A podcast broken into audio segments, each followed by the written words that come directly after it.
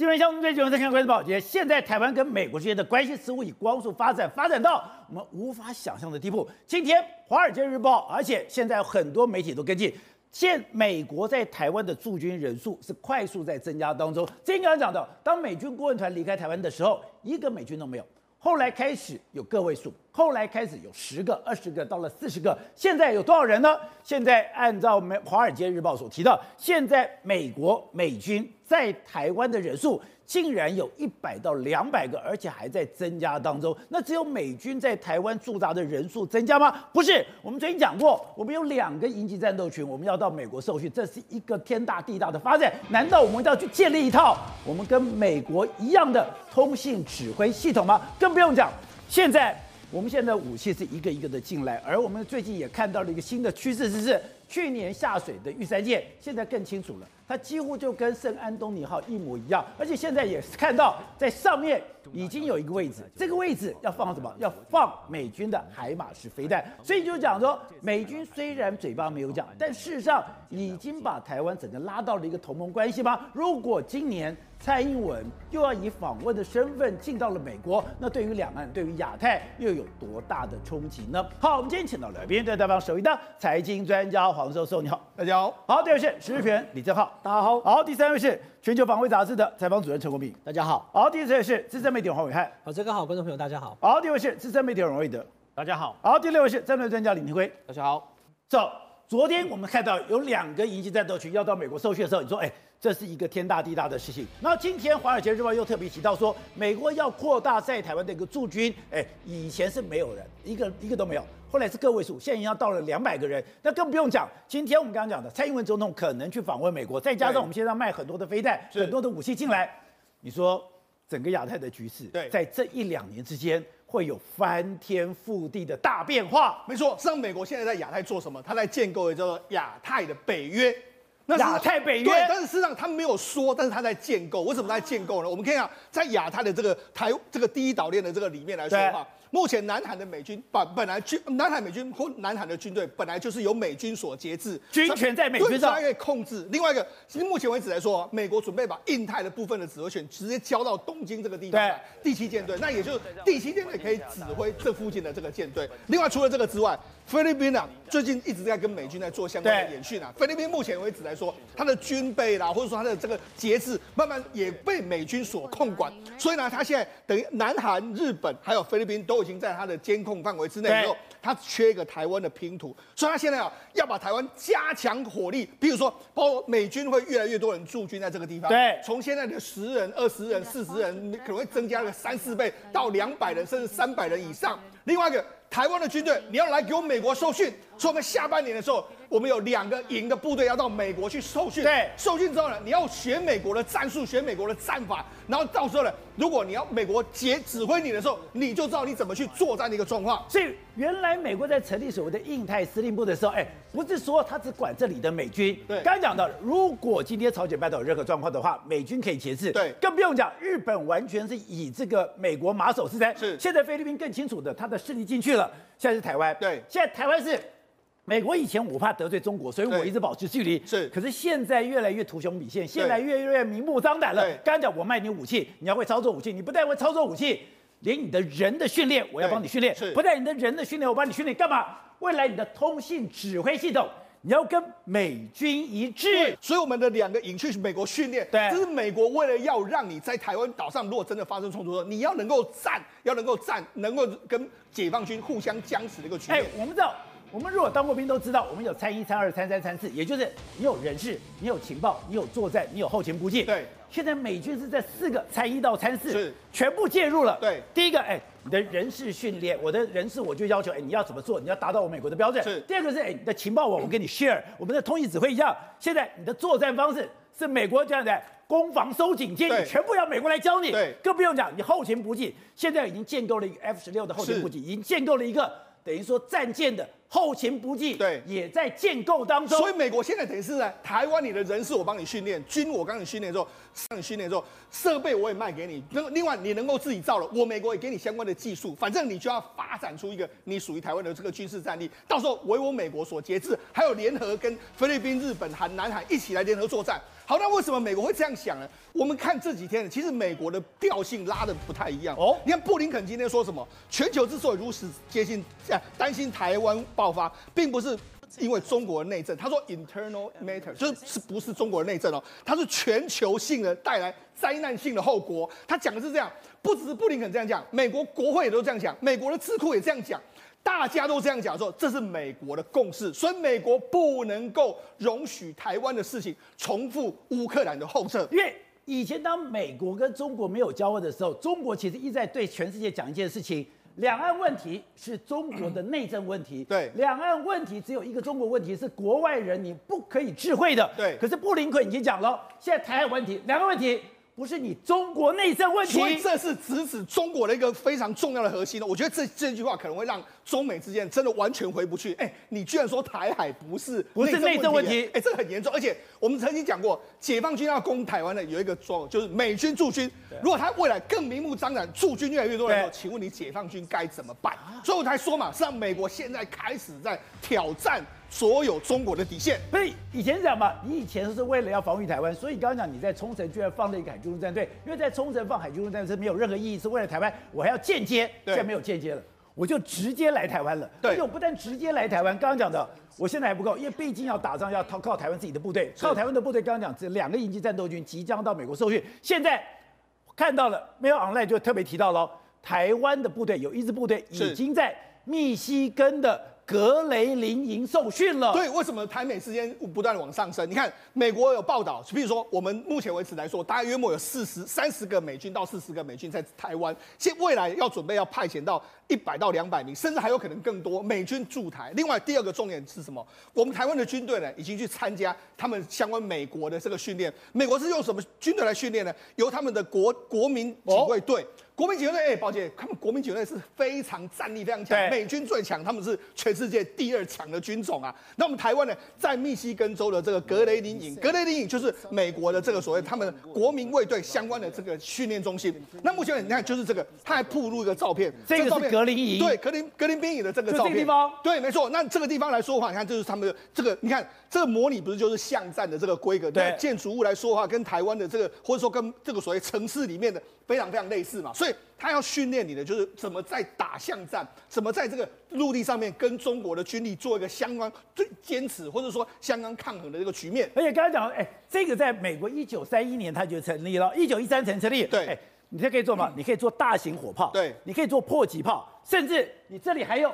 坦克靶场，没错，它的大型火炮、迫击炮、坦克靶场，还有机机动的这个课程。那你知道，事实上呢，他们现在呢，这一支部队在这个地方要做什么？要做北方打击二三，也就是说为北极的这个演练哦。所以他们其实，在密西根这个州这个地方，国民卫队在受受训所谓的天冷气候。那台湾过去，那你知道这个报道里面讲的非常有意思哦。他说台湾不止去，还参加了多国的演习哦。有多？他说不，我们不知道有多少人哦。但是问题是，他说我们台湾有可能在今年夏天。再一次再去一次，然后另外一个还有一个小该演习和小型的冬季阶段了、啊，每年约莫有七千名的参与者哦，七千很多、欸，所以也就是说有非常多的这个台美之间的军事交流了。在美国，我们台湾很多军军人都到那边去受训的一个情形。好，那刚刚讲到的，现在刚刚讲的人事情报作战后勤，它是全部都是去加强加强。刚刚讲的台湾过去，他们来台湾发现，哎、欸，不对，台湾有个问题。台湾现你的通信指挥出问题，你的后勤有问题，后勤有问题以后，哎、欸，他现在要强化，强化我们就看到了，现在去年下水的玉山舰，玉山舰现在越来越多的资料出来了，待会国民会我们讲得更清楚，上面已经有一个区域，区域里面已经可以放海马式海马式飞弹，对，现在如果你去比较。它根本跟美国的圣安东尼号完全一样。对，没错。为什么美国圣安东尼号来说是两栖的这个运输运输船？好，那事实上我们台湾的玉山舰也是一样。那但但是呢，我们台湾其实就是缩小版的圣安东尼号。缩小版，也就是说，这个其实呢，应该是美国给我们相关的设计图跟草稿都是来自美方。那设计完成的时候，宝杰，那为什么这个很重要？里面它它上面这个目前是它的这个样子，它可以搭载所谓的歼二的这个防空飞弹，还有方阵快炮，那甚至还有反潜。潜直升机在这上面来说，那包包括还有两门的这个负巨负二式的这个链炮，对，另外一个它因为它下面运输运输的这个船坞里面可以搭载非常多车辆，两栖的装甲运输车啦，两栖的火力支援车啦，还有通用的这个登陆舰，还有四艘的这个登陆艇啦，还有七艘的这个海马越野车，也就是说它其实是一个如果真的要支援陆战的时候，或是登陆战，它是一个非常重要的这个军队。两栖登陆，实际上为什么这个很重要？宝杰，我跟大家说一个状况。因为未来你看它，它上面不是可以有一个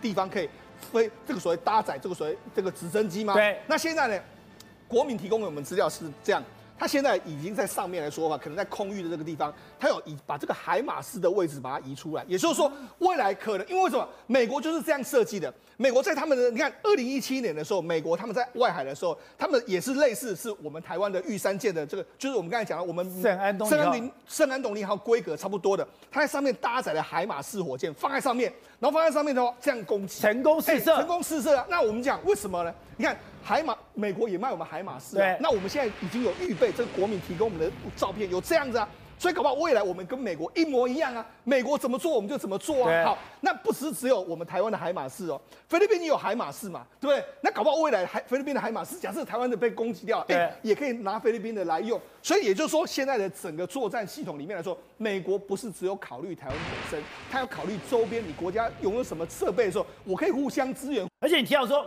美国现在动作越那么大，是因为美国非常清楚，不能让中国拿下台湾，因为如果让中国拿下台湾的话，这个世界的老大就不是美国，而变中国了。对，这个报告在美国引起非常大的这个震撼，叫 The World After Taiwan's Fall， 也就是说台湾沦陷之后，全世界的秩序会从所谓的美国制式变成中国制式，然后韩国跟日本完全倒向中国不说，哦、全世界的经济会被只要中国拿下台湾，对，韩国跟日本一定倒过去，一定倒过去，因为为什么？因为美国已经没办法介介入这个地方的这个事务了。另外，包括说像全世界有一半的货物遭经过这个地方，还有。晶还有台湾的这个晶片，在这个地方，美国绝对会大重创，因为美国的未来所有晶片都没办法在这边生产，所以对美国来说，它是一个不可承受之重啊。所以它是一步一步来的。先有一个美国太平洋论坛说有一个台湾沦陷后的世界，然后布林肯就讲，现在台海问题不是中国内政问题。对，好，所以你就知道为什么美国要一步一步来，我们就讲嘛。事实上，目前为止，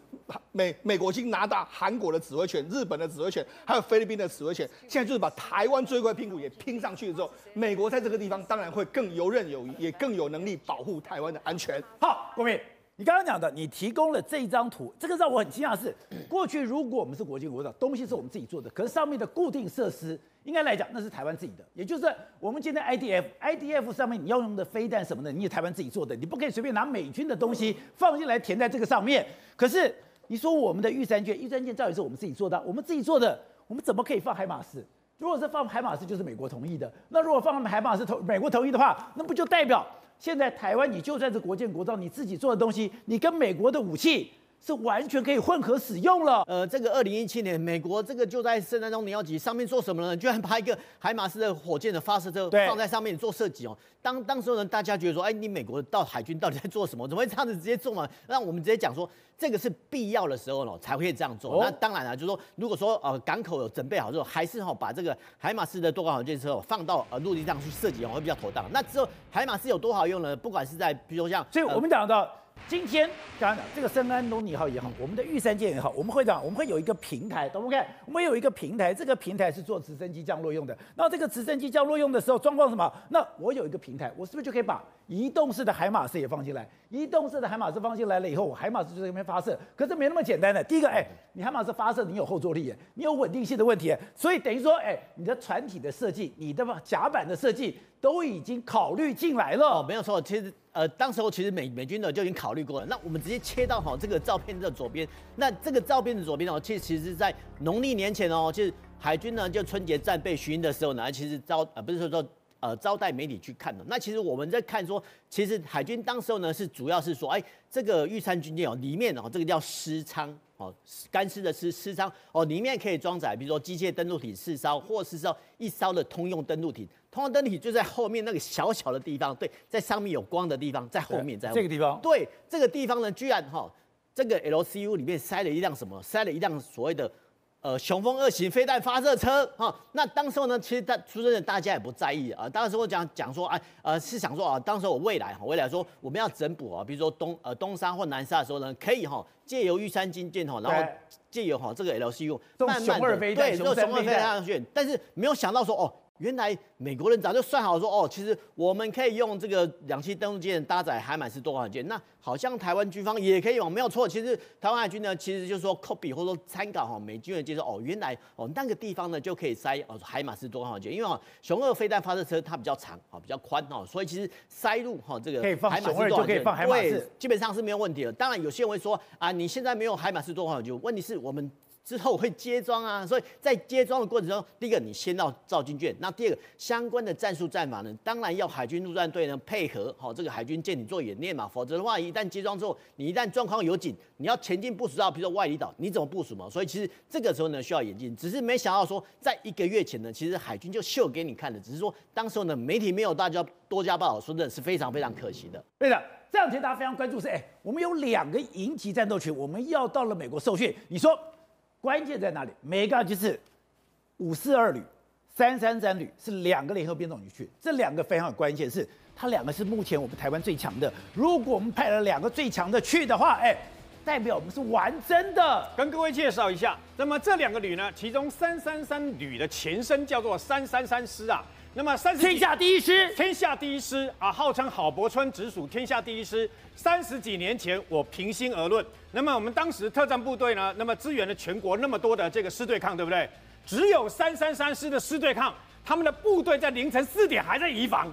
凌晨四点，因为我们通常出去突袭啊，都是大概凌晨四点多的时候，因为那时候正想睡觉，对、啊哦，所以那时候去突袭，我印象非常深刻。那么全台湾所有的部队里面呢，师对抗里面只有三三三师凌晨四点还在移防，所以我们要找突袭的地点就很难找，因为他们还在移防嘛。对，移防什么意思？没在睡觉，你知道吗？演习视同作战，所以这这是有传统的部队。我对三三三师印象非常深刻，全国最能打的一个陆军的这个部队啊，后来他啊今简成所谓的三三三旅，我跟各位介绍一下联兵旅跟联兵营差别在什么地方啦？一九九六年的时候，台湾有七个联兵旅哦，我们后来不是有有那个空空技旅就是这样来的嘛？对啊、呃，空中的空技旅哦，包括各式的战斗直升机等等啊，把它变成一个空中技兵旅啊，就就是这样来的，总共有七个，然后呢，那么把它变成五种不同的这个等于说任务啊。那后来旅跟旅之间，事实上我们发现一个问题啊，它在彼此合作的火力上面。没有办法，那么进行到真的非常的配合无间。哦，为什么？我举个最简单例子好了。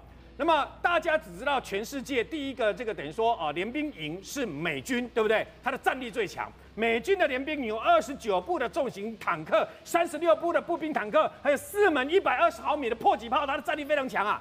可你知道吗？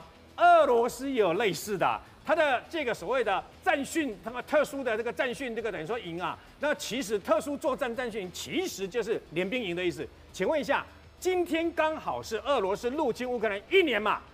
当时战争刚开始的时候，它的这个所谓的特殊作战其实就是联兵营，竟然发生一个不可思议的事情，被乌克兰全灭啊，你知道吗？那为什么？因为很简单，因为俄罗斯的联兵营是假的联兵营，不是美军真的联兵营啊。为什么？因为俄罗斯的联兵营是它的空，它的这个陆陆陆地上出征的时候，空那个天空上面的这个飞机、战斗武装直升机，他们的通讯配合火力不到位。好、哦，所以联兵营不能跟空军互动，联兵营不能跟海军互动。对，然后呢，它的炮兵也没有办法及时提供相关的数位的这个资讯呢，炮兵也没有办法支援，连后勤都出了问题，所以它当然被全歼嘛。要不然联兵营是很强大的，因为全世界最强大联兵营就是美军。宝杰，所以我们的两个联兵营要到美国去受训，学美军的。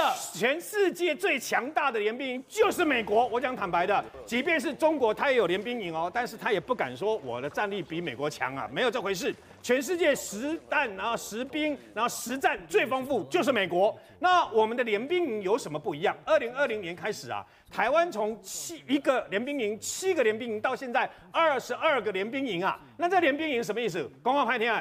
五百个人一个营一个部队，对不对？他就陆海空军就直接走了，你知道吗？这个营就独立去作战了，他可以协调陆海空军，调度陆海空。对，所以我们常听过一个营一个营长一个副营长，对不对？他是一个营长两个副营长，他们三个人的专长都不一样。哦，为什么？因为可以复补。那么它这个营长有多大？虽然它编制只是一个营长，它可以那么透过联络官、陆海空三军联络官上面一数，我今天锁定要打一个地方，锁定一个地方以后，我不是要需要空中吗？对，可能是 F 十六，可能是这个经国号战机，然后还有可能是陆航的这个眼镜蛇攻击机跟阿帕奇直升机，我都透过这个联合官、联络官，甚至于连外海的沱江舰、那个雄二、雄三飞弹，还有包括我们的飞弹巡防舰，直接透过联络官，砰，锁定以后，所有东西火力全部都来，所以它也可以调动海马式，对，全部都来。直接砰就打下去了，在最短的时间之内立刻达到这个最这个最大的一个战果嘛。还有炮兵，还有包括火炮，还有包括迫击炮，还有包括连狙击部队都配在里面，侦察队配合那个包括狙击组全部都有啊。还有，既然它是联兵营，美军的联兵营有坦克，对不对？对。所以我们 M 一 A 二 一百零八辆的这个坦克啊，其中放在这个武士两旅，因为它是重中之重，在北台湾，你知道吗？所以呢 ，M 一 A 二 T 会给五四辆 M 一 A 二 T 这个坦克里面呢，有个数位相关的那个车子里面内建数位相关的指挥系统，你知道吗？然后呢，紧接而来啊，包括啊这个 M 一 A 二 T 之外，包括装甲车啊，包括这些全部都啊放在这个地方。本来哦有一个这个所谓的无人机嘛，因为你把无人机纳入嘛。对。当时二零二零年的时候，一大堆的这个等于说啊，行家在那边讥笑说，因为我们把陆军的瑞渊的无人机去给了海军，所以你的联兵营变成没有这个的无人机啊。今年一月第一次旋翼型的那个直升机造型的无人机呢，在联兵营的演训里面，在蔡英文总统的面前就直接起飞给你看，台湾也有了，对，起飞给你看，荧幕侦察给你看，意思就是有了。你知道，你以为我没有，其实我都有了。短短两年之内呢，我就建立起这样的一个陆海空军可以协训去打。那重点来了，我可以去打，对不对哦？我现在讲了一大堆啊，海空军什么东西都可以一起联兵作战，这都是纸上谈兵啊、哦！为什么呢？虽然事实上他在两年前就已经参加了第一次实兵实弹演练，但问题是这都是演习，又没有实战经验嘛。但美国可以实战，请问全世界最强大有实战经验的人是谁呀、啊？就美军，就美军嘛。所以呢，事实上这一次五四两旅、三三三旅的两个联兵营，直接各位，这是以前不可思议的事情啊！以前一个排，对不对？哦，以前我们一个战斗排派到关岛去收训，我们都要遮遮掩掩的，美国也不太愿意承认，对不对？这次是光明正大，直接承认两个那个台湾的联兵旅就来两本那个联兵营，就直接让我们美国来受训了。照你这样讲，我们的两个联兵营，我会去跟海空军做沟通，跟海空军做通讯，那不就是直接跟美国的海空军做通讯？那如果是跟美国的海空军做通讯，不是要整合我们的通讯指挥？你的口令要一致，没有错。那么除此之外呢，你要知道我们台湾的这个联兵营啊，还配了什么？最近在这个的乌克兰战场上最夯的什么刺针飞弹？还有标枪飞弹、托式飞弹、复仇者飞弹，这个四弹齐发都配得在每个这个联兵营的身上，就像美军在训练乌克兰的阿兵哥一样。我们如果真的能够经过有这个实战经验，那么就像当年的这个绿扁曼来训练政战特遣队一样，如果有这样的发挥的话，那不要小看台湾这二十二个联兵营的战力啊！好，所以国民虽然都叫联兵营，可是联兵营真的有三六九等吗？今天中国跟这个所谓的俄罗斯只是半套，那你说台湾只是婴儿起学起步的阶段。今天如果我们真的可以到美国，哎，你说真的联兵营它发挥的功能是我们无法想象的吗？我们要先呃补充一下，其实我为什么大家推联兵营啊？其实中国也在推，他们叫合成营哈。那其实不管怎样，这个联兵营的概念基本上是有。那其实为什么这么重要？因为其实美国能跟世界各个盟邦演训啊，其实你如果说这个战力没有达到一定的标准的话，基本上讲，美国认为你是不。